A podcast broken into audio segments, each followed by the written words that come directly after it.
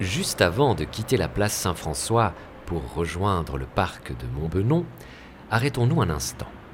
Observons cette église fièrement dressée et ses imposants bâtiments en face. Et imaginons ces lieux il y a plus d'un siècle en arrière, quand le flux incessant des bus, des trolleybus, des voitures, des motos et des vélos n'existait pas encore et que la place Saint-François était traversée de rails. C'est bon?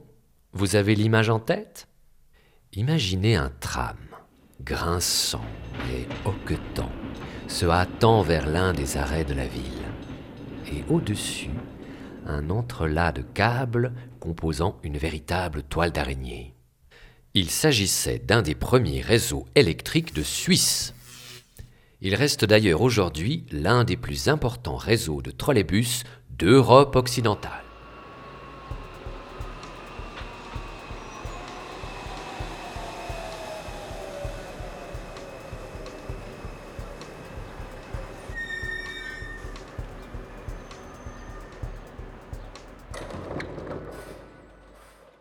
Pour rejoindre la seconde étape du parcours, le tribunal de Montbenon, marchez en direction du Café Roman, sur votre droite, en descendant les marches de l'église.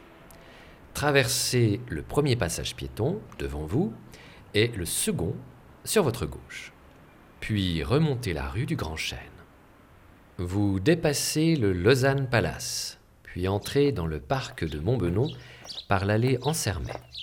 Vous allez toujours tout droit jusqu'à ce que vous aperceviez la statue de Guillaume Tell sur votre gauche.